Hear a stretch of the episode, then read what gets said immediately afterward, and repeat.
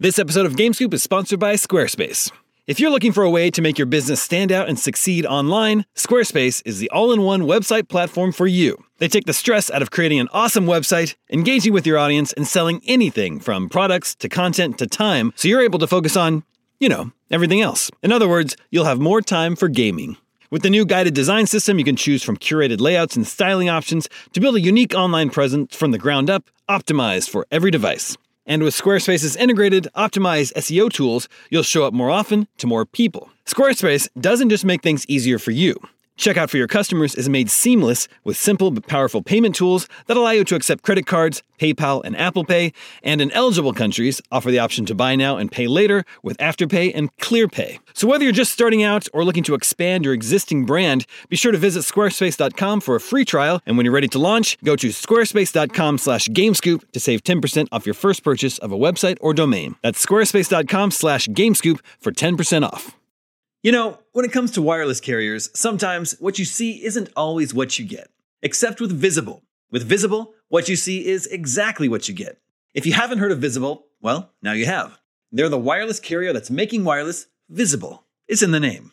With Visible, there are no hidden fees, no fine print, no hassle, nothing to hide. It's just $25 a month, all taxes and fees included.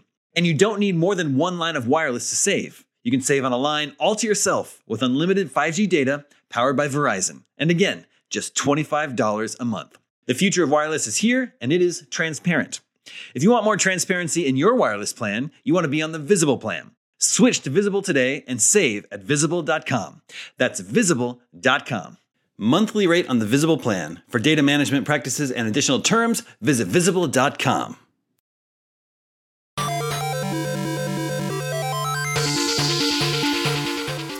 What's up, everybody? Welcome to IGN Game Scoop. I'm your host, Daemon Hatfield. Joining me this week are Sam Claiborn Hey, hey, hey. and Justin Davis.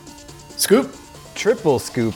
We've got a great show for you this week. We'll be sharing our most anticipated games of the year. There's some upcoming events uh, to get excited for, like the Xbox Dev Direct next week, that we'll finally get to see this Indiana Jones game. And Game Shark. Game Shark, of all places, think they know when the Switch 2 is coming out. We'll talk about that Yeah. As well in just a bit. But first, uh, IGN's review of Prince of Persia: The Lost Crown went up today. Our reviewer liked it a lot, gave it an 8 out of 10, and both Sam and I have also been playing it, and we both also like it a lot. I think Sam's played more than me. I'm probably around eight hours in. But uh, yeah, this is the you know the first Prince of Persia game in a long time, and uh, it's the first Metroidvania, 2D Metroidvania Prince of Persia game, and it works really well.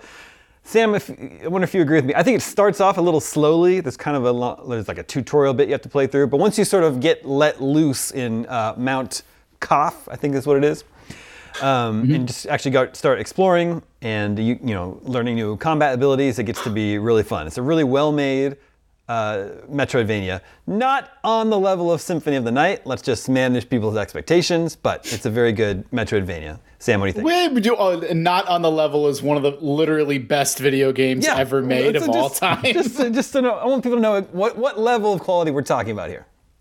sure. You know what non-symphony games and non-Castlevania games are missing is really that that enemy drop stuff where it's like you can farm crazy gear from mm-hmm. enemies. Yeah. You know, not, Metroid doesn't do that either, right? So it's like that's a Castlevania thing, mm. and that's really been missing because this this game is a really competent, but more like Metroid game than Castlevania. Yeah. but the combat and it's more like the last metroid game because it's a lot of sliding and stuff like that but it's all sword combat and special attacks. There's, there's a bow also.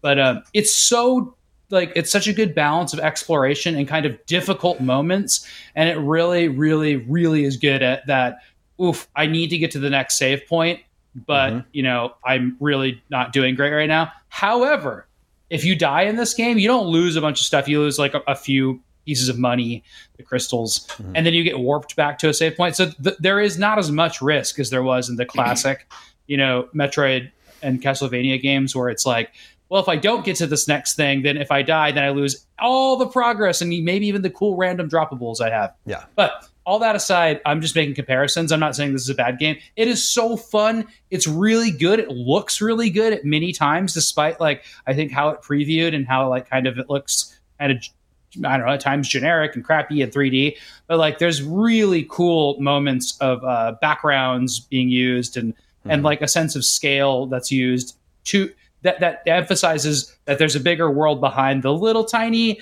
you know uh, map uh, uh, rectangles that you see when you pause the game. Because it has a really classic map. You totally play the game based on the map. You know it, it's just it's a, it's a it's a metroid and castlevania like game that like is made by people that love those games clearly. Like they studied up and it's so good. Yeah, it's a very classic style game. It's so classic. They actually provided reviewers with this review guide, which is kind of a, a thing that used to happen very often and doesn't happen very much anymore. But it's like this lengthy, like I don't know, like 50 page doc of like explaining the lore of the game and then giving strategy tips on how to defeat bosses and, and all that stuff. It's just kind of refreshing and, and mm-hmm. charming to see that again.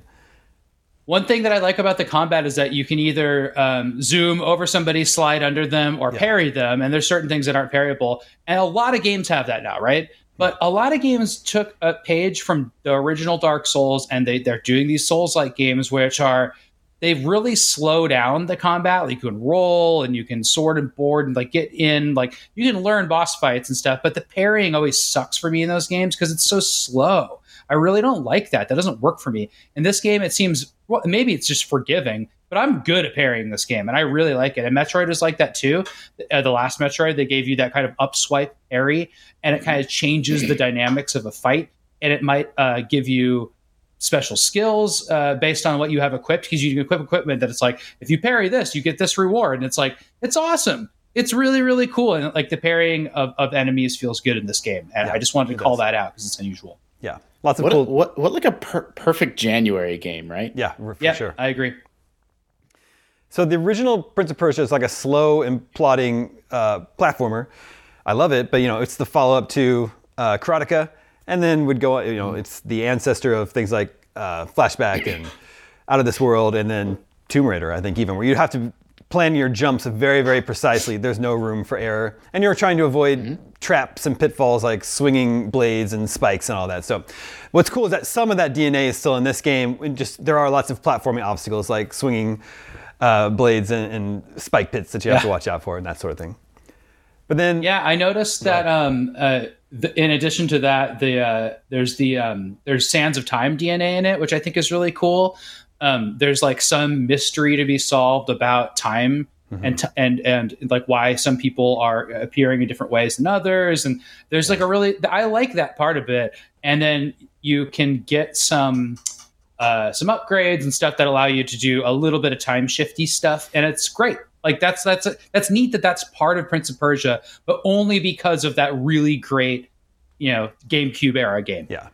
Yeah in in this map, there's all sorts of NPCs that are not enemies that you can speak to, and and in this location, time is just moving differently for everybody, it seems like. So there's kind of a mystery there too.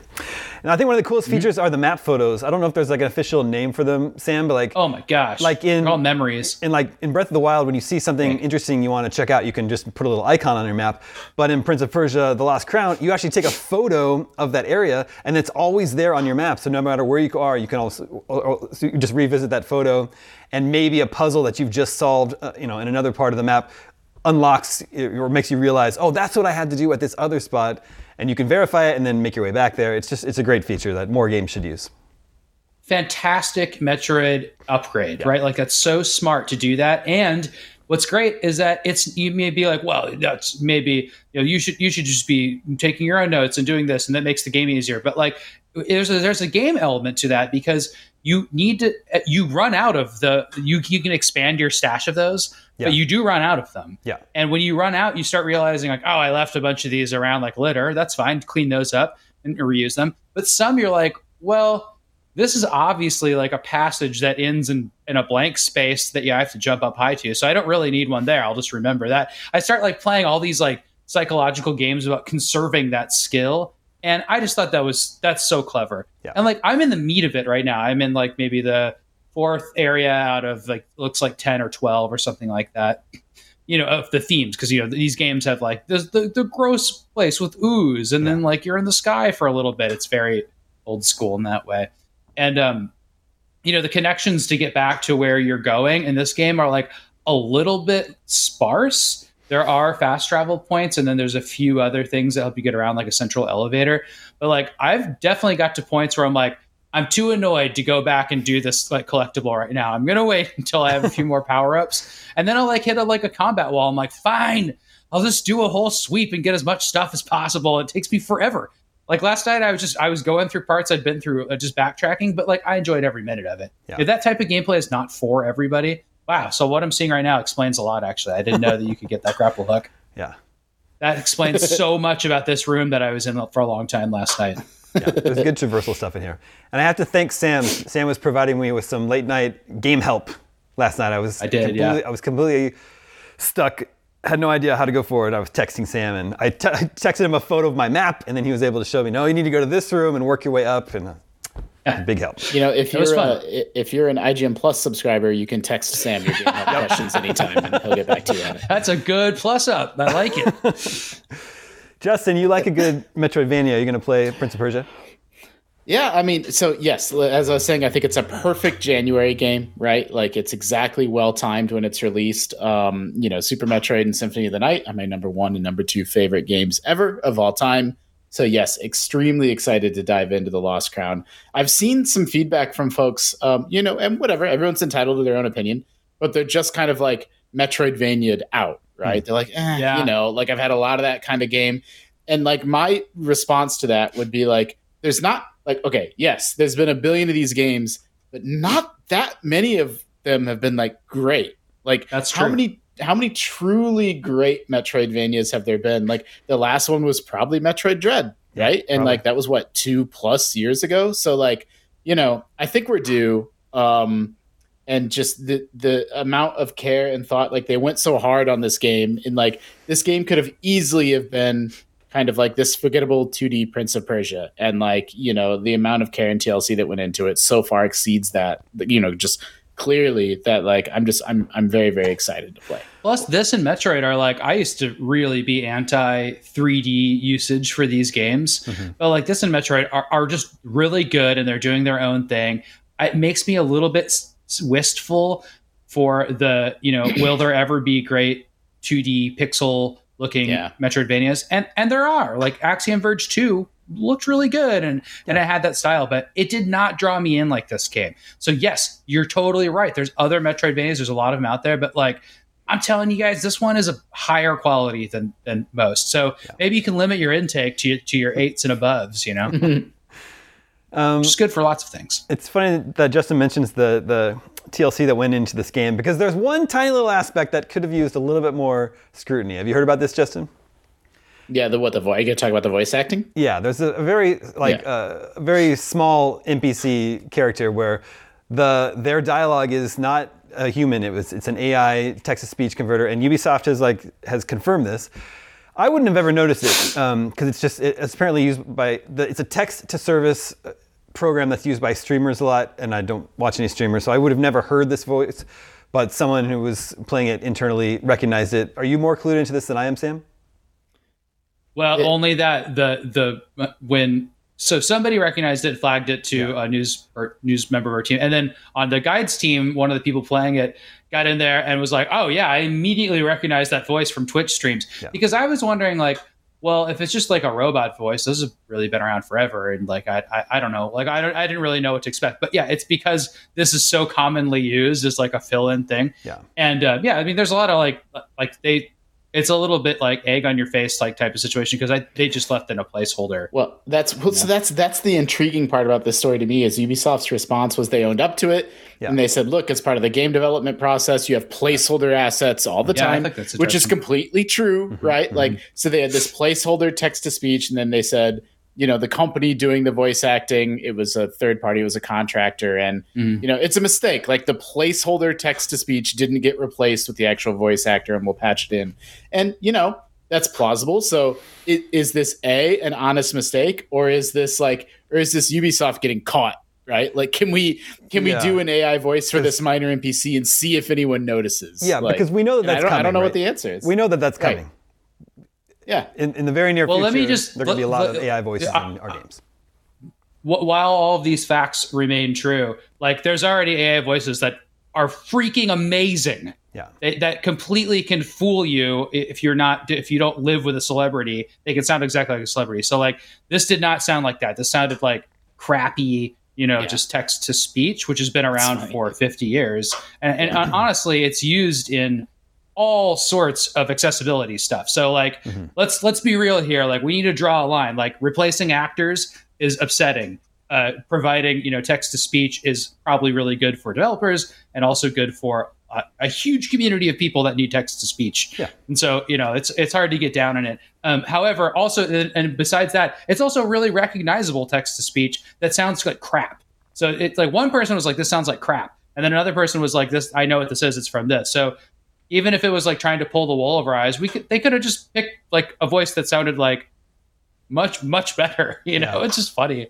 Like if if they were if it was a, like a you know well let's see if we can get away with that. They it already would be better than this. I think is my my overall point. Yeah.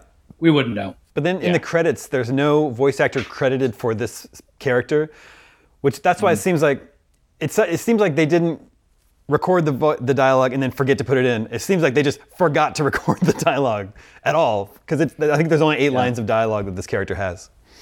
It's weird. It's a weird story. Is it one of and, the like, trees? Yeah, one of the tree Yeah, it, it, and like y- you know, I haven't played the game myself yet. It's very much a Justin game. I'm so excited that it turned out great. It's a little bit of a shame. Like this is this is real news. I'm glad that we reported on it and that other people are. But like, I don't want it to overshadow. Like, hey, there's this really really good Yeah. Prince of Persia Metroidvania game out right now. yeah, of Um, course. But it, it is just bizarre, right? It's It just is weird. The, oh, the other the other thing um, is that in that reviewer's guide, it lists out everything that's coming with the day one patch, and this fix wasn't in there. So I don't know. It doesn't seem like they. It, it, does seem like they just forgot to record the dialogue for this one small character, but they're gonna update it in a patch uh, coming later this month, I believe. So and anyone out there who's interested in this game or Metroidvania should not at all let that keep you from playing the game. It's great. It's out January 18th, next Thursday, and it's fifty dollars. It's a little more, little bit more of a budget price there. Uh, that's surprising to me. I actually didn't know the price. Yeah, that is a little high. I mean, I, it's totally that's a very um, privileged like you like you know these games take teams of hundreds of artists and animators and programmers to make. So it's like fifty dollars is reasonable, but that's more than like I don't know. If you're like Justin, what would you guess the MSRP of this game is? I probably would have said thirty.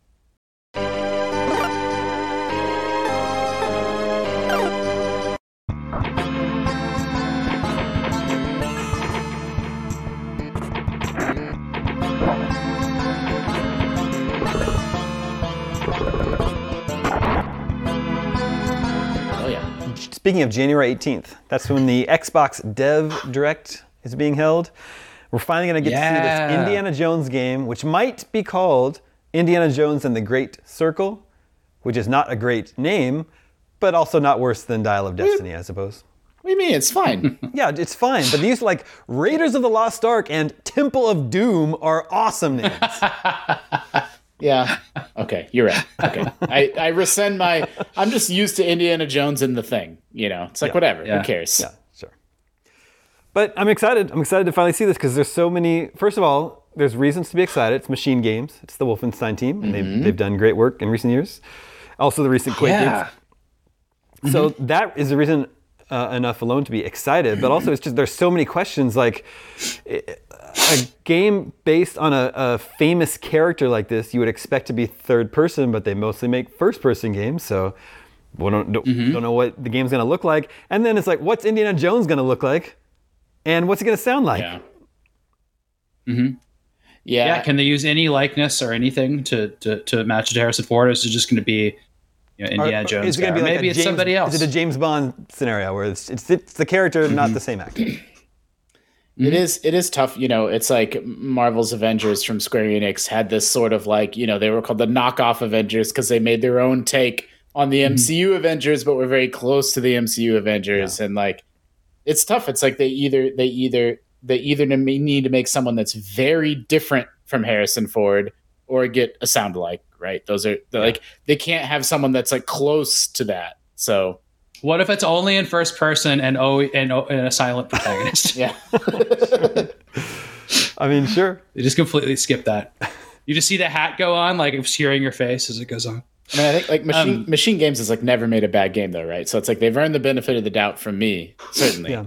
Anything that they, they make, it's like Maybe an okay game, which was the Wolfenstein spin-off Young Blood. I think. That was good. Oh, yeah, that was really good. I mean, Really you know, it kind of came and went. It, well, I mean, it didn't make like a cultural splash, but yeah, I mean, it was a good video game. Two was the was the one with the insane decapitation plot, right? Yes. That was the wildest shit. Yeah. I love it. Yeah. Um. So th- I think that's so. There's a couple things that this team is not afraid to do to be like completely, you know, supernaturally weird. Yeah. Uh, with World War II technology, right? That that is Indiana Jones's like bread butter, except for Temple Doom, which is a prequel.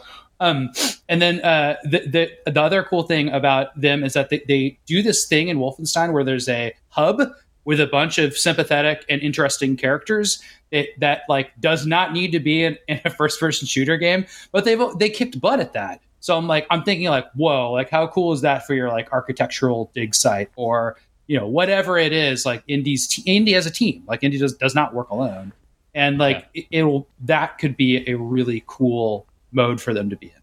I hope he has a little monkey sidekick, like the like the robot that they've shown off in Star Wars Outlaws, where it's like, hey, go over there and like tri- trip that switch. Y- yes. The monkey turned out to be a Nazi. yeah, That's true. But Ba- he got bad dates. yeah, he got his. Bad dates. he did. Yeah, poor monkey. He, he didn't know. he does. He does a little sigile. It's Yeah, crazy. it's that's so crazy. stupid. that whole Cairo sequence in Raiders of the Lost Ark is like it's it's more remarkable the more you read about it because it's like they did so much location filming and like one of those scenes has like 300 extras like digging an architectural site and like that's like more amazing to me than like a CG spaceship by so much. It's amazing. yeah. I love that movie. Yep. Perfect movie. Ah, there we go. Here we go. There you go. We've got that. This is in the pinball machine. It, it, it- you have to find the monkey, and it goes in baskets. And each basket either has Marion or the monkey or like a snake in it. And those are the shots on the pinball machine. So you go left to right. And then all of a sudden, the knife guy comes out, and there's an Easter egg. You can either play a little bit more, or you can just pull the gun trigger, and it actually kills the knife guy because the gun trigger is the, the shooter rod Cool. on the game. That's great. Yeah, it's really it's really really clever. It's crazy that a movie from 1980 can look this good still. Like we're just looking at HD footage on know. YouTube here, and just like this movie looks so good. Yeah, it's just lit so well, and everybody looks sweaty like they Oh, did yeah. in the '70s. You know, it's just perfect. Yeah. Harrison Ford is also like, you know, he's like 29 when they filmed this, yet for some reason he looks like he's like 45. Yeah. Yeah, yeah, totally. Everybody in now the he's 70s. like 105, and he looks like he's 70. you see a picture of high school students in the 70s and they just look like old men. it's so weird. Oh, I know. He was blessed with this body. Cigarettes, man. Yeah. Uh, anyway, I think uh, I'm really excited to see the game. I, hopefully, we've got like a Star Wars Jedi situation where Lucasfilm just gave a yeah. re- great developer the reins to their IP and let them make something really cool with it. But like, how many? Like, it's it's inevitable. There's, even though these games copied Indiana Jones, people are going to be looking for like connections with Uncharted and Tomb Raider. I know, I know. And I hope it. I mean, I, it could be what whatever they choose to be. It could be interesting, but like, it would be really interesting if it was like a Tomb Raider like, right? Yeah. or Yeah. Uncharted like either of those, which are really similar. And, and Tomb Raider got some good stuff going for it. That Uncharted did too, uh, with the open areas. Uncharted did like one big open area per game for the last two games, including the you know the whatever the 1.5 one or 4.5 one.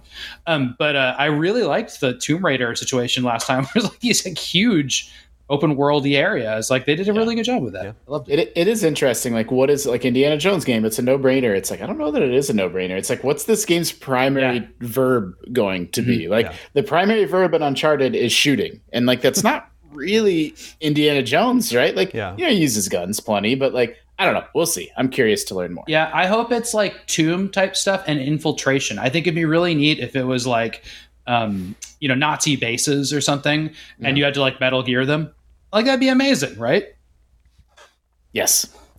Well, the good news is that this uh, direct happens on um, at noon next Thursday, so we'll be able to talk about it on this very show next week.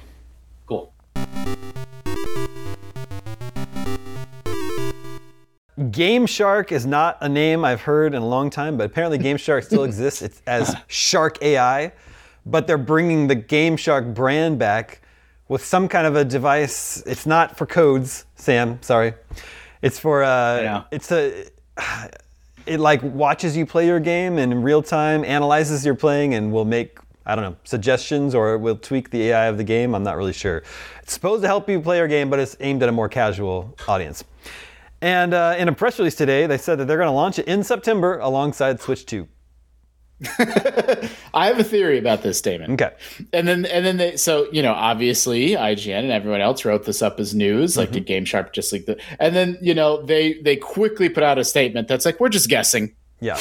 we're just we're, we're But- just guessing that the Switch 2 so I think they knew exactly what they were doing Yep. how many people were aware that Shark AI existed and this Mm, product see what saying, existed and that Game Shark was back. And so I think that they very much were like, yes, we're launching alongside the Switch 2 in September. And then- this is a great conspiracy. yeah. And then six to eight hours later, we're like, oh no, we don't know when the Switch 2 is coming out. It's just a guess. I think it's like it. absolutely deliberate and manufactured on their part. Hmm. I like it. That, Typical Game Shark. that would be pretty. I mean, that, that's a hack. That's what Game Shark is all about, right? Hacking your game. That's right. They hacked the media. That was, Um, you know, do you remember the? Go ahead. Go ahead. Well, I was just going to say, do you remember the last time we all used a Game Shark together? I got the the Star Fox code Oh, working yeah, yeah, in yeah, Ocarina of Time Yeah. using Yeah. the Game Shark in the office. That like I would have like you know ninety nine percent called that mythological, Mm-hmm. but it was real. Yep. And Arwing comes great. and shoots Link with lasers. It's crazy. Um, yeah, uh, I, I, I was gonna say like the uh, the last time I think I saw that this particular hack used was when um, Gollum was the very first PS5 game ever announced. Lord of the Rings Gollum. Yeah, I mean okay. the PlayStation Five, They just put the PS5 logo on the trailer or and something. then, Is and then they it were the first. They were the first confirmed next gen not the logo. Yeah, brilliant. Uh, Jeopardy, if you have that ad for Game Shark that we uh, we're going to put in the fix, if you can bring that up, I think everyone would uh, enjoy it. Game Shark started in the 90s, right? Like mid 90s? It was after Game Genie. Yeah. and they definitely tackled the 64 uh, Game Boy Advance era. yeah. I do. So you know, I think I think that they knew what they were doing. I think it was a deliberate move on their part to get themselves in the news. But I think that September is a completely plausible Yeah, it is. launch window for the Switch 2. I don't. I think that the Switch 2 has probably been done or basically done or basically ready for a long time. So I don't think there's any need for them to wait till like you know November, Black Friday, Thanksgiving. I think they can launch the console earlier than that. Um, I think that Switch sales have fallen off, so Nintendo is motivated to get their new console out there. Um, they announced the original Switch in January, and then it came out in March. So not for nothing, but that was the time frame of that console. I so who knows? I think it was October that they announced, but then in January Oh, yeah, they did yeah. a big direct, and that's where they showed a That's lot right. of. Uh, it was. You're right. yeah. You're right. You're right. You're right. So they announced it, and then January was like pre-orders. Like here's Mm-hmm. like what the game launch games are, and so on and so forth. Then it came out in March. So we should see if Galoob is available, so we could maybe invest in Game Genie and bring that back. and I recommend saying it'll you know align perfectly with the PlayStation Six in, in November uh, twenty twenty seven. Um, but uh, but before that, it'd be really fun to make tiny Game Genies for the Nintendo Switch. That look you know they're just the perfect cartridge that you put the cartridge slot in and it goes in the back of your Switch. Ooh, Sticks out. I like that. Uh, uh, uh, stop and swap for the for the N64. yeah, totally. Yeah, and th- you know, Game Shark did a stop and swap type thing because they had the discs that I never tried. I kind of missed that cheating era. But yeah, you would buy like a PS one or two disc and like open up your machine and like swap it in somehow. I used I don't know how to do, I used to do that playing Final Fantasy VII. There it is. There it is. Do you do you do it while the game? Is, oh, what is this? Friends don't let friends play unprotected. Oh yeah. what is in there? Video Game game Shark ads were and for our, our listeners, For like it's like it's it's a package that looks like a condom package, but inside is not a condom. It's a Game Shark card. just unhinged video game ads, 1997. doing whatever they wanted. Yeah. Um, yeah, well, yeah, video games aren't a crime. yeah. So how how it worked in Final Fantasy VII was the PS One would basically load the entire game or whatever, like the entire area. Like if you were in a mm-hmm. town, the whole town was loaded, and like it was more of like a party trick than anything. But you could take, you could open up your PS One, take the entire disc out, you could put in a music CD and part, start playing your own music, and then you were still playing Final Fantasy VII as long as you were Okay. in. You know, in the Yeah. overworld or in that town or wherever you were, the whole game was loaded into the console memory at the time. Do you think that's how Game Shark operated? Or, I, I can't remember if you put I it never- in beforehand. I never had you, one, You know, but. I would hmm. imagine it worked off the same basic principles. It was loading something into memory that was then stored there, and then you could swap Yeah. disks. I don't know. Do you, do you remember there was a whole class of Nintendo 64 cheating, which involved just moving the cartridge Yep. up a little bit on the yeah, side? I, yeah, you could move. It was it was insane. It, it was one of those like street yard things that you know, again, schoolyard things that sounds fake. Of like, no, pull the corner of the cart up just a tiny bit so that one or two pins are not hooked, Yeah. and then it could enable all these cheats and codes. It was nuts. Yeah, I remember. I think you had to do that with the Zelda one, where you could roll through this Mm-hmm. seam and kind of complete this. You get into like the sun and moon area area at the very end of Majora's Mask's like most difficult fetch quest. Yeah. That was The like other- one that I remember doing. It was great. the other kind of like uh, uh, urban legend, but true, was when the Xbox 360 Red Ring of Light, Red Ring of Death was Oh, happening God. to everybody. There was Yeah. a the every like it just would like people would talk about this. Wrap your console in a towel. Mhm. Wrap it in a towel, and then it'll fix it. It'll work again. Yeah, And that was and true. it did. Yeah, because the Yep. Red Ring of Death was caused by like um A what like a glue. heat- yeah, like the glue, and then it was helping. Like your console would get so hot that it would help reset the glue and melt the thermal paste or whatever it was. Can you imagine? Like the it- idea was to like, like the problem is heat, but the solution is heat. Yeah.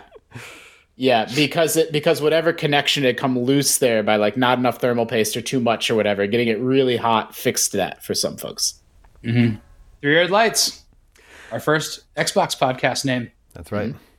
A nice troll, and our and the Nintendo voice chat was a troll name too, because Nintendo wouldn't put voice chat on the Wii. Yep. Yeah. Why were we trolling these companies? Uh, okay, you guys ready? Uh, Galoob was founded in 1957 by Louis and Barbara Galoob. The Galoobs. That's a really Oh, yeah. man, that's a cool last name. the Galoob fortune. It's Yeah. the Galoob. Well, not really so much anymore. In 1998, Hasbro purchased Galoob for 220 million, and now it just uses Hasbro uses the Galoob on a brand name on some of its toys. Well, that makes sense because Galoob did do micro machines, so I'm sure that that brand name, you know, exists still. Huh. Cool. Well, if you ever meet a Galoob, you can ask, you know, any relation? I mean, the answer is almost certainly yes. Yep. Micro machines. This episode of Game Scoop is brought to you by NordVPN. As Scoop Nation knows, your Omega Cops have been a little obsessed with a movie called Weekend at Bernie's lately. But as happens too often these days, it is difficult to find it streaming here in the US. That's where NordVPN comes in. With NordVPN, you can switch your virtual location to a more enlightened region where they appreciate the comic delights of Weekend at Bernie's.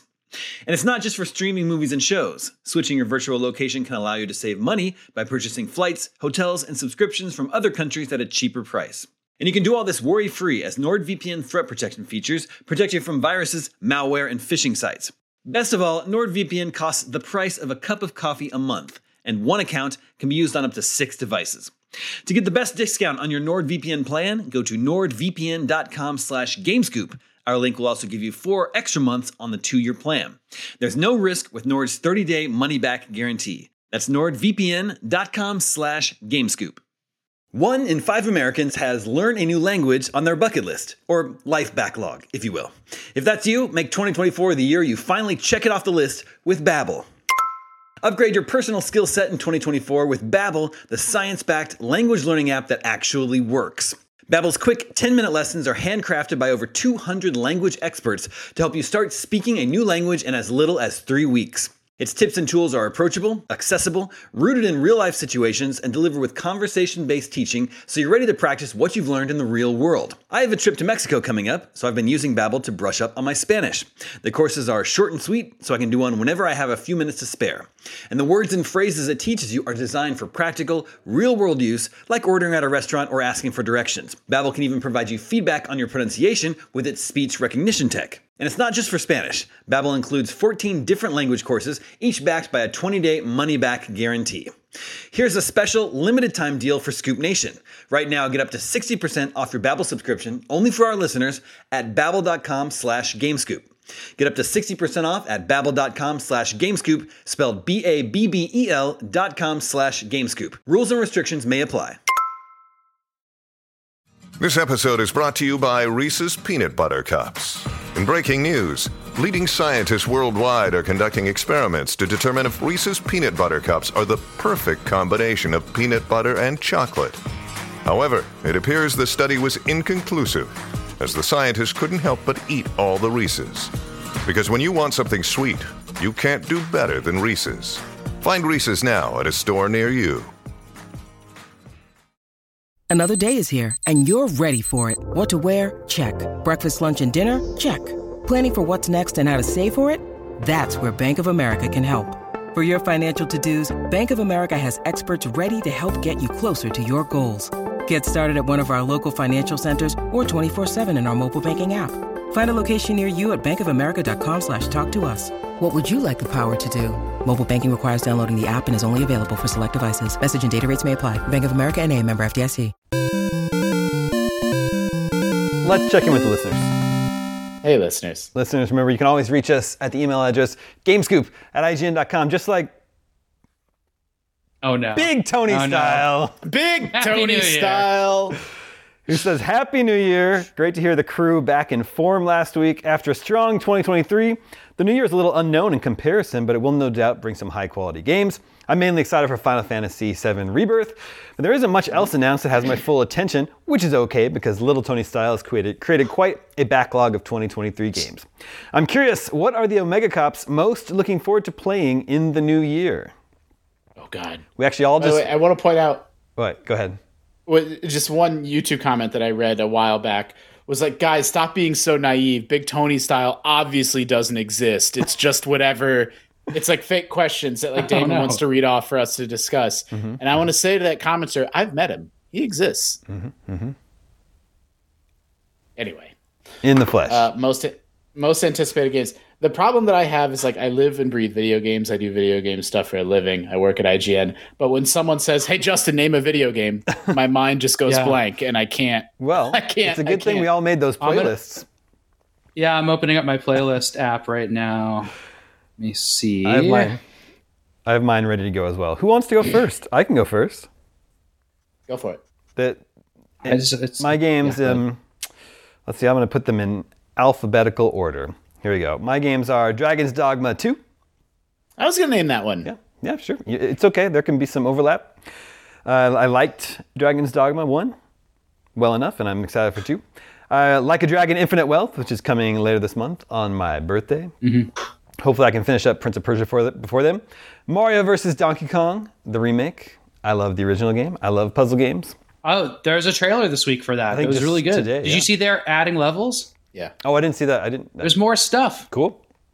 That's awesome. It looks like it looks like Donkey Kong, you know, Donkey Kong style more stuff too. They also had like co-op somehow. I've no how do you just add co-op? I Makes no sense. They're that. like these Yeah. intricate puzzles. well, I mean, all you got to do is what collect the three things on each level. So, I, I, I don't think that would cause too much problem. Shadow of the Ninja. There's also like a no pain mode. Shadow of the Ninja Reborn, which is a remake of the NES cult classic Shadow of the Ninja, and I just found out it's being made by like the original team that made the NES game, and this is uh, true. The average age of the development team is 55. I don't, I don't mean to like laugh. Like I- I you know, mean, obviously there's many video funny, game but it's veterans, cool. but it, it's yeah, it's like, hey, do you want to make a sequel to a game we made 30 years ago? Yeah, let's do it. Remake, it's- whatever. It's going to sell literally tens of copies. It's going to be great. I will be one of them. Star Wars Outlaws. That might be my most anticipated game of the year. I like the. Yeah. I actually like the Ubisoft formula. I'm playing a Ubisoft game right now that I like, and I like Star Wars, so everything should work out with that one. I'm excited for Tomb Raider 1 through 3 remastered. Uh, I know that Justin uh, said I should keep my expectations in check, but I haven't played those games since they were released, so I'm, I'm excited to at least revisit them, see how they hold up. And then Stellar Blade, which is like a Bayonetta or um, Devil May Cry like character action game, which isn't really my genre, but it just it just looks so good. If it actually looks the way it does in the trailer, it'll be one of the best looking video games ever made. And that's being published by Sony. Those are my seven for right now. All right, I finally got my playlist up here. I had to pick so many bridges to get into that captcha. It was like unbelievable. That that's my most. For, I'm looking forward to that most in uh, in uh, 2024 is uh, the bridge captcha. All right, so uh, I have Dragon Age Dreadwolf, which I believe will be this year. Mm. Um, Dragon's Dogma 2, which you already Only- mentioned. Star- Only Dragon games. Yep. yeah, only Dragon games. Uh, Star Wars Outlaws, Prince of Persia, which I'm already playing. I have Hollow Knight Silksong on Yeah. here, which I hope will be this year. Uh, I'm looking forward to Princess Peach Showtime, Mm-hmm. which is the uh, weird Peach spinoff coming. And then I don't know which one of these is going to come first. I think people do know the answer to this, but either Assassin's Creed Codename Red or Assassin's Creed Codename Hex. Um, one one of those is happening this year. But will, which ones So, are those? in, in, in my opinion. Well, I think one is supposed to be like some kind of well, one's Japan, right? One Like, that's- one that's is the one is Japan is Codename Red and Codename Hex is the witches one, right? yeah, it's like supposedly like maybe like medieval Witcher type stuff. Yeah, the witchcraft one. That both sound great. Why not both? And then I have Final Fantasy VII and and then Paper Mario: The Thousand Year Door. Why not? Yeah. Yeah, the best Paper Never Mario. never played that game. Oh man, you're gonna love it. It's the best one. Cool. Yeah, Um, just look it up. Do you think Indiana Jones will be this year too? I have other games. I mean, That's the rumor. it could be. Ryan, Ryan McCaffrey thinks it could very well be this year. Yeah, and then Metal Gear Solid Delta, I'm vaguely interested in. Um, Visions of Mana, did you see that? It's like a, a a pretty neat looking remake, not remake, uh, reboot of the Mana series. We don't think Blade is this year, right? We don't think Grand Theft Auto is this year. No, Blade was announced. oh, here's for- another one. Have you guys seen the cozy game Tales of the Shire? No. Yes. It looks awesome. It's like a Shire set uh, Harvest Moon. Yeah. Such a good idea for a game. I, I hope that there's no conflict of any kind. It's just delivering pies to people and brewing ale. That's all I Yeah, need. hopefully it's after the, the events of the Third Age or way before them. Yeah, I Although way say. before them, they were getting hassled so much that the Dunedain had to protect them. So Yeah. I don't know. Yeah, they they have a window of time in which they can hit and make this game as like cozy and nice as they can. Wait, is this like a licensed Middle Earth game? Yeah, Yeah. Oh, okay. yeah. Cool. So it was Return to Moria, and like I, I, I had big hopes for that game, but it didn't Yeah. This one's going to be better than that, I think. I'm Uh, excited. I have a few that haven't been named. Okay. Um, I'm really, really excited about Stormgate. That is an upcoming real time strategy game from a lot of uh, former StarCraft 2 developers. They left Blizzard and formed a studio called uh, Frost Giant. And um, It's Unreal e- 5. everything. What's that? It's Unreal Engine 5.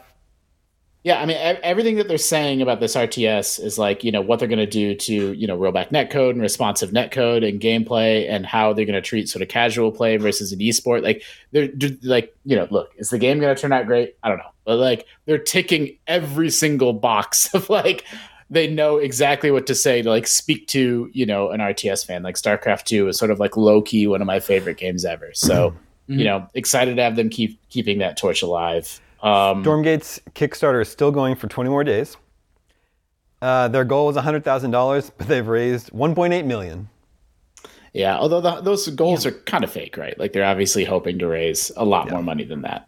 Um, and the other one, I mean, I don't know. There's a lot of games I could shout out, but the other one that I specifically wanted to shout out was um, Avowed. So that's the Yeah. first person sort of Skyrim like from Obsidian.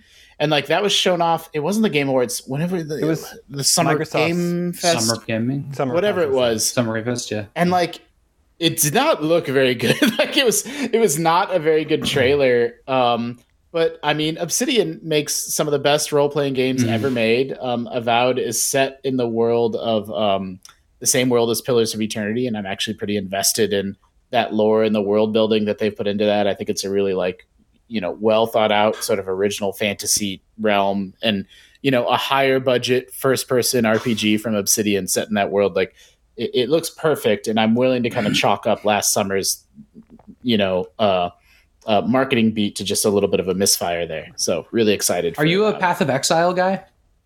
Would you play Path of Exile 2? That's out this year. I would pay. I did play the original Path of Exile. Um, yeah, yeah. I mean, I would play the original, the like, or uh, the sequel. Um, it's a little bit. Path of Exile is a live service game that just kind of is ongoing and has more seasons, and they add new stuff to it. And so Oh, I don't really. I have to confess that I'm not super up on Path of Exile two. but I don't Yeah. know why. W- What makes it's like making EverQuest two and they're still updating EverQuest one a little bit. Oh, okay. Like I'm not quite sure what makes it what makes it sequel worthy versus just a big sizable update to the original. Well, good news, Justin. Next week at the uh, Xbox Developer Direct, we're also going to see more of Avowed, Yay! along with Hellblade 2. You know what else I'd like to play this year, but I don't think it's going to be out, but maybe it will be, is Skate. Oh yeah, Well, forgot about that. That's definitely on my want list. And I don't know, like they've had a decent amount of time to work on that since it was just a logo. So maybe I mean- get a skate game. none of us, Big Tony style, mentioned it. None of us mentioned Final Fantasy VII Rebirth. Like, I think that remake. I, I never finished it. I want to get back to it, but it's like it was so well done, and I think it's doing the most clever, exciting thing with its narrative. That you know, even though it's been years, I still don't want to spoil for people. Um, but I just that makes me so much more excited about remake part two or you know rebirth than I would have been otherwise if it was just kind of a straight up remake. Okay, we have a couple uh, extracurricular activity items. We now know who will be playing Abby in The Last of Us Season 2. And it uh, is uh, an actress I know that Sam likes a lot, Kaitlyn Dever from Booksmart, and also the recent No One Will Save You. Yeah, which I is I think I might be watching that this weekend. Actually, I'm Oh, really excited to, to do that. It's been on my list all all winter break, and I haven't been able to watch yet. Yeah. Interesting Great, choice. great. Uh, I mean, Booksmart is amazing, though. Interesting choice. It is. Yeah, she's Very cool actress, but kind of a slight build compared to Abby. And of course, actors can like get fit for wo- roles, of course. But Abby's more than just like fit, right? Like she's like a bodybuilder. Yeah. Mm-hmm. Yeah, I mean, you know, I think that I think that Kaitlyn, you know, Kaitlyn Dever, she's an amazing actress, right? Like so well cast and absolutely has the intensity and the chops to pull off Abby, right? Um I've seen some legitimate criticism about like kind of like body diversity and maybe the team should have worked a little bit harder to like find someone that sort of has that imposing physical presence that Abby has in the game, but you, you know, like, look, like that's a valid perspective if that's someone's perspective. But I'll say for me personally, when I saw the casting news, I'm like, oh my god, it just makes me so excited Yeah, for I'm excited two for the the show. actress. I don't know. I do think like that part of Abby is important because she's like that. Mm-hmm. She's fueled by hatred and revenge, and she spends years pumping that into her muscles so that when the day comes, spoilers, when the day comes, she can kill a man, you know, with her body, and her body is like a physical manifestation of her hatred. So I feel, I feel like it's a little bit Yeah. important. Yeah, I agree. Um, I I was I, maybe people knew more about this than I did, but I didn't know this season was going to go like basically follow the plot of Last of Us Two. Like I thought they might write some extra stuff and like do some in between and, and stuff because I don't. Last of Us Two has like a huge like time jump and like I mean I don't not in years. Well, yeah, it does actually at one mm-hmm. point, but you know it, it, I don't know. It just it seems like it seemed weird to to do this season right after the last season instead of having like I don't know some like interim Joel and Ellie stories or something. Well, I, agree, and the other reason this is sort of outside of the fiction of The Last of Us, but just you know, as someone that cares about the industry, the interesting part of it is like the rumor, the strong rumor is that Naughty Dog is working on Last of Us three, right? Like that's like that. So that, would sync up with this TV season. Well, but it doesn't, right? Because they're not stretching it out because they're just, they're just jumping right to The Last of Us 2. That's the part of it that I find so fascinating. It's like how are they, you know, like they're going to get ahead of themselves. They're going to have a Game of Thrones like situation, right? Yeah. Where like, mm-hmm. you know, the the Unless they're like sure that they're going to do Last of Us 3 like next January or something, a year from now and then the season comes out after that. Yeah, you're right. Maybe maybe it'll sync up perfectly, right? It's like Last of Us 3 is, you know, 2 to 3 years away and then season 3 of the show is 2 to 3 years away and maybe it will be perfect actually. But like but uh, it, it's like the show is a critical and commercial overwhelming success, won a million awards Yeah. like the pressure to keep making that show is Yeah. big, right? yeah. Plus and it has so- child actors and young actors and like with when that happens, you got to like keep the ball rolling. Yeah, and so I guess like if there if there's not a Last of Us three in development, and they're not going to try to sync up season three of the show with it, and and the fact that they are doing Last of Us two with season two of the show, that would mean that the show is done, right? It's two seasons mm-hmm. and done. Yeah. So that's just kind of interesting to me that they're not that they're not trying to uh, do a little more.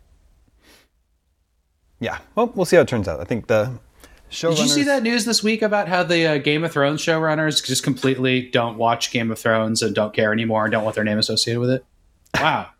I don't know. I they made that last season. They're, they Yeah. might as well own it. So they had that interview with the Hollywood Reporter. It was like their first interview. They, they speak out for the first time since the end of Game of Thrones, but they don't really they don't address any of the controversy around the ending of Game of Thrones.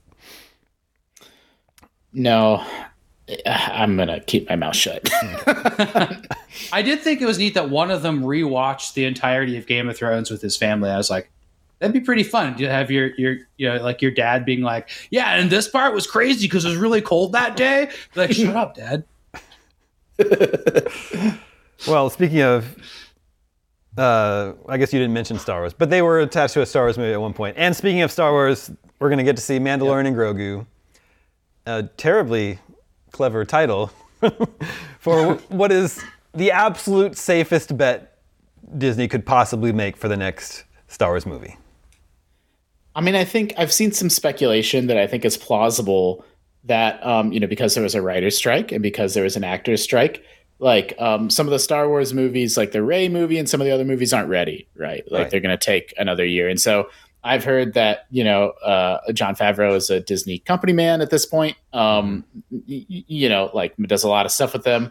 That the next season of The Mandalorian was turned into like let's make it a movie and then like y- you know let's get star wars back in theaters right like so this was a little bit of a uh, not like a panic move but like a plan b on their behalf on their part which you know uh, is that true or not like that's that's fan fiction on my part but it makes sense Well, yeah, it's also true that these characters are like some of the only parts of Star Wars that people like that Disney has done, right? So Do you think they'll just cram this movie with like CG young Skywalker stuff? yes I mean, you know, like the whole movie is just going to be like our favorite Star Wars characters, like the show's been. yeah, and I it's don't gonna be know that it's I, gonna be all I, I don't know that I'm bothered by that.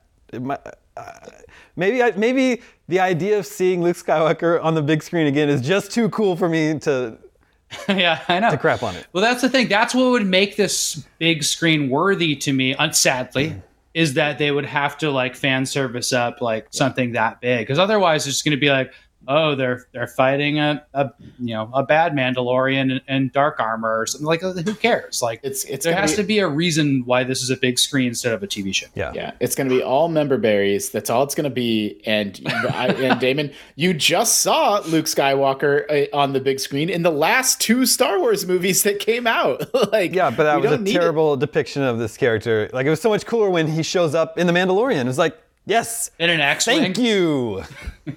yeah, that was great. is, really, it is really cool at the end of the second season. Yeah. Um, I, I don't. I, I'm a little bit. I don't dislike the Mandalorian, but I don't. I've never back from season one liked it as much as other people do. I think the show is, you know, kind of cheesy, and I like.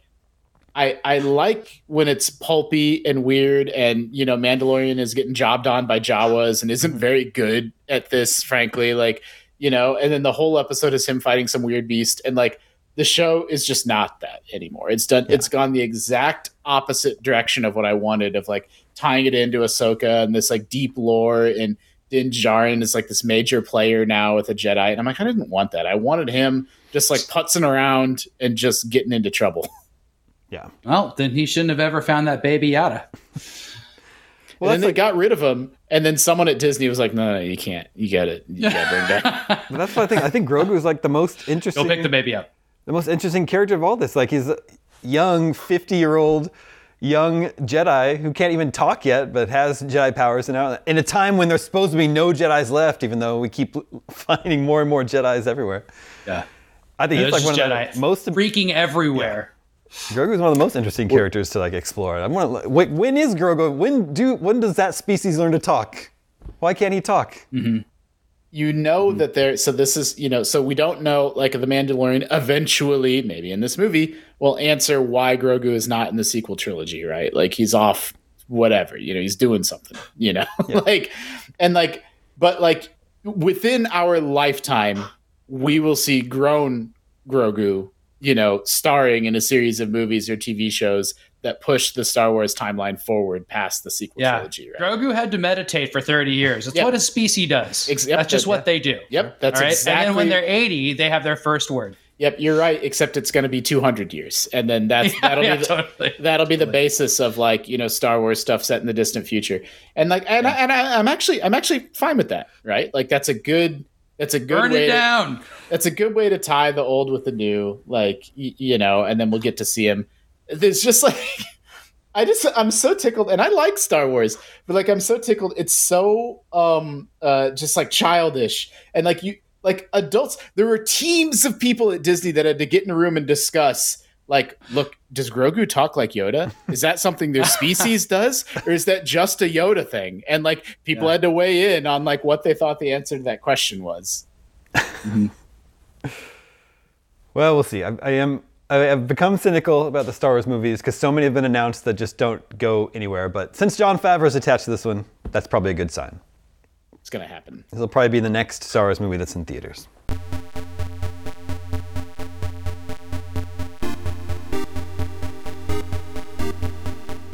Ooh, and that brings us to Video Game 20 Questions. Our suggestion this week comes from someone who did not provide their name, but they are the host of another video game show. It's not a podcast, obviously, but some type of video game show called Video Games VDGMS. Videogames.com. You can check that out. And the host of that show provides this week's selection. So, with that, let the questioning begin. Did you say videogames.com? I was very confused by what just happened. But it's spelled VDGMS. Oh, oh, okay, okay, okay. Yeah, get the vowels out of there. Yeah, get out of here, Vals. Like Flickr.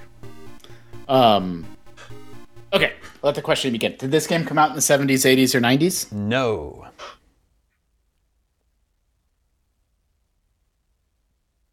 Mm, we have to mention Prince of Persia every week. um, uh, uh, let's see.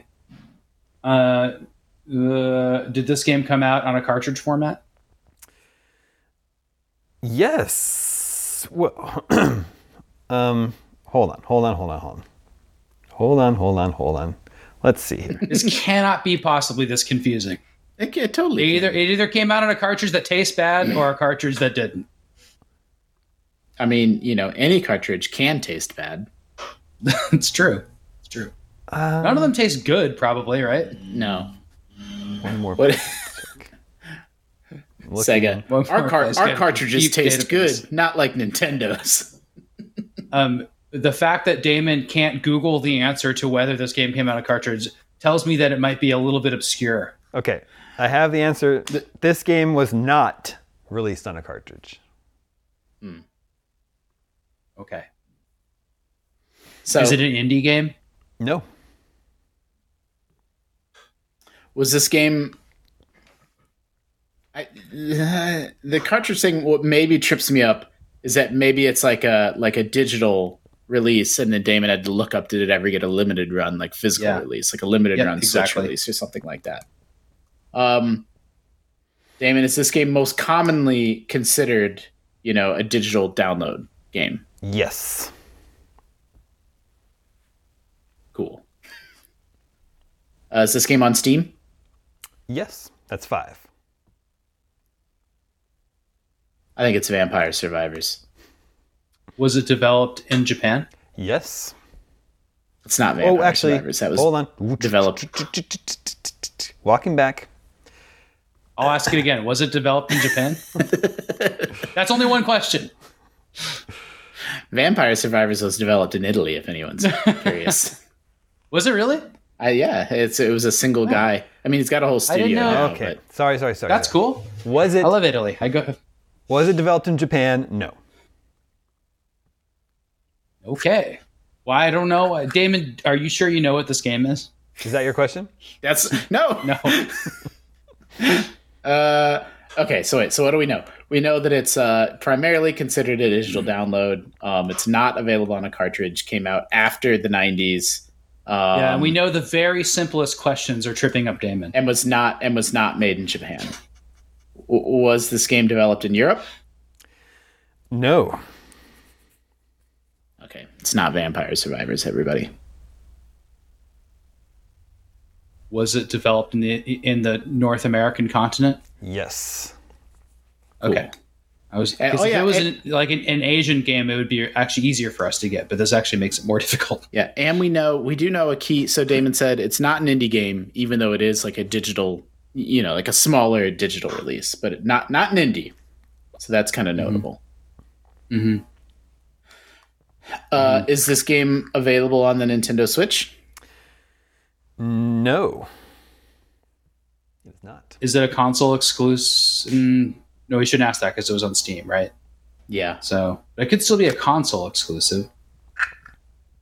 could Do, be. do we need to know that? I don't know. We don't even know. We need to narrow down. We're in like a we're it, we're in a 23 year time span right now that it that, Mm, in mm. which it could be released. So it would be helpful to Mhm. narrow that down a little. And you just you just got rid of Switch, right? So, but it has to be from when when did Steam come out? We know that. That's good.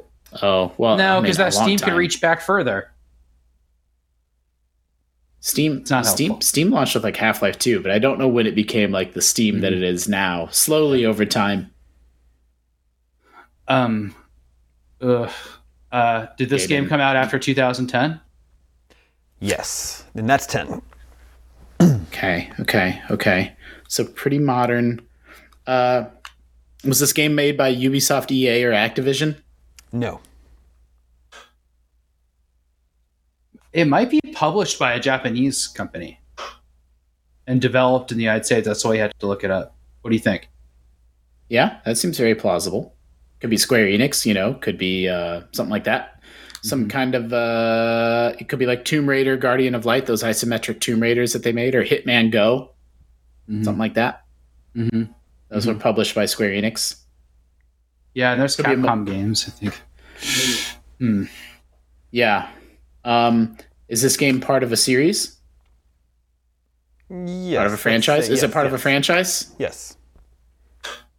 Okay, so maybe we're zeroing in. I'm really thrown off. I'm I'm like fixated on it not being an indie game, Mhm. but then still being kind of like download first. So that that's why I'm oriented around like those Hitman Go, you know, style games. Yeah, that's interesting. Hmm. Those kind of Like, downloadable What spin-offs. would cause them not to do a full release, right? It- maybe it's like very online focused. What if it's a mobile game? That's what I was thinking. Uh, was this game released for uh, like on on app stores? Yes. Hey. Ooh, we solved the puzzle. Yeah. Yeah, kind of. I mean, we're getting there. We're getting there. Mhm. But not made by Ubisoft, EA, Activision. That that's that does kind of point to you know, Hitman Go, the I forget the Tomb Raider, it was a Guardian of Light. Yeah, what it was it wouldn't be like a big one like Rovio or something because those are all Europe, right? Minecraft, Rovio, uh, birds. and- Rovio is Europe. Mojang is Europe. Mhm. What about like what's who made King? where, where are they? Ah, that's a good question. I don't know where King's Like headquarters Sweden are. or something like that. Candy Crush, but Daemon did say it's part of a part of a series. Mm-hmm. Uh, does Like this we- game have uh, uh, microtransactions? I don't think so. Not notable. It's not like built around that. Really? Does this- Should we narrow I it to puzzle game? Yeah, I think it's one of the.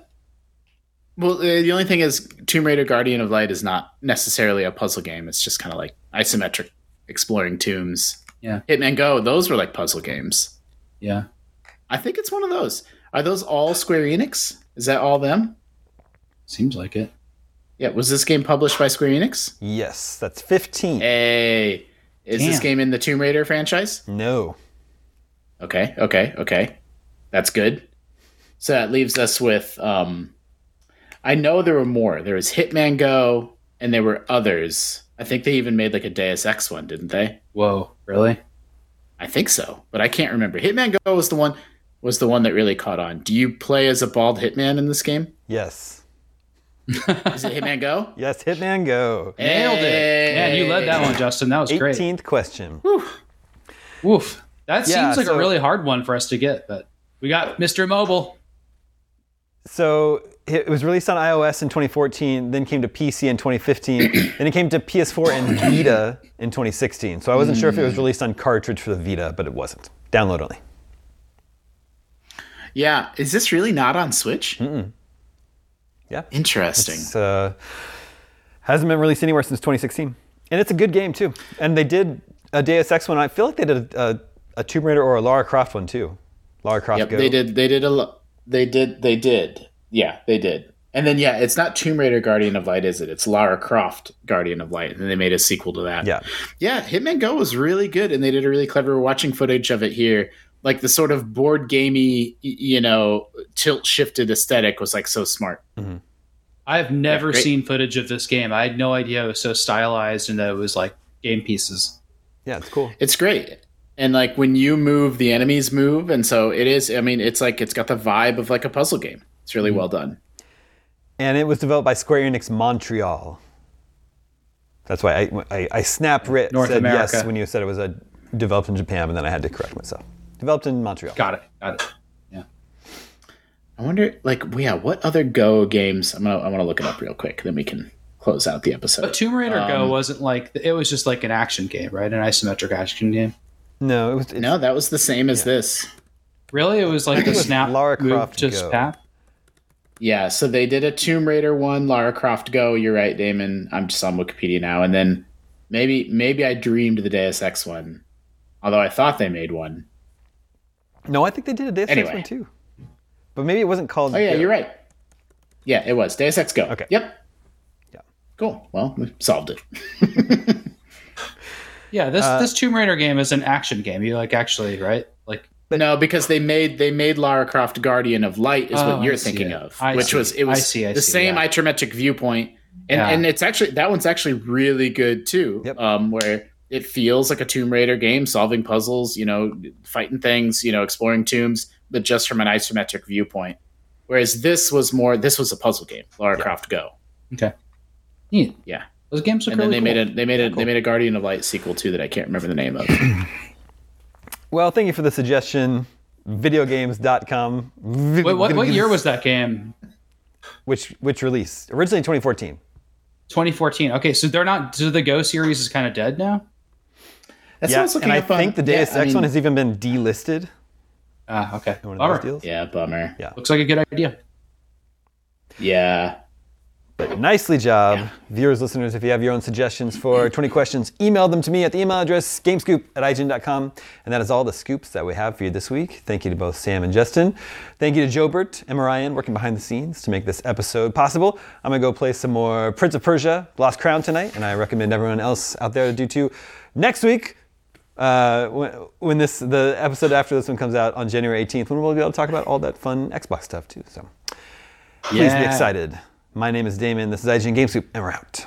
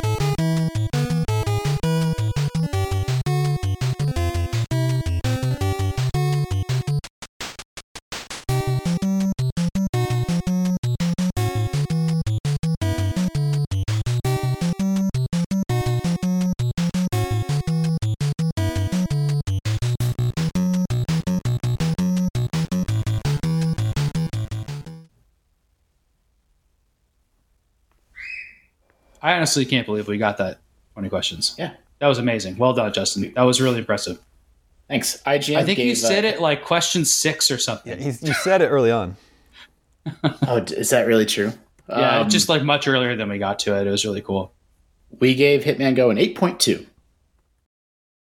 Hey there, this is Justin Bartha. I made a funny new podcast, King of the Egg Cream. It has the greatest cast in the history of podcasts with actors like Lewis Black, I'm torn by my feelings for two women. Bobby Cannavale, You can eat it, or if someone hits you, you can put it on your cut. Melanie Lynskey, I wonder what these marvelous things are that look just like boiled chicken feet. Jason Ritter, I can break things and pick locks and kill people. Michael Stuhlbarg, The whole point is to inspire people that they should make themselves better. Ari Graynor, No, don't whet its appetite. What are you, an idiot? me, Justin Bartha, That's not just any egg cream, that's a Lemke's special. and all narrated by the hilarious Richard Kind. This is the story of Harry Dalowitz and how he rose from nothing to become New York's King of the Egg Cream.